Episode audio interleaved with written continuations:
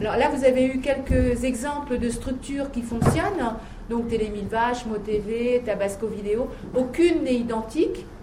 Vous avez vu que en fait, euh, l'objectif de ces structures, c'est d'être vraiment ancrées sur leur territoire. Ça vient du territoire. Ce sont des projets au service du territoire et ce sont des gens du territoire qui font la télé. Et donc, ils ne viennent pas faire un film et ils s'en vont après.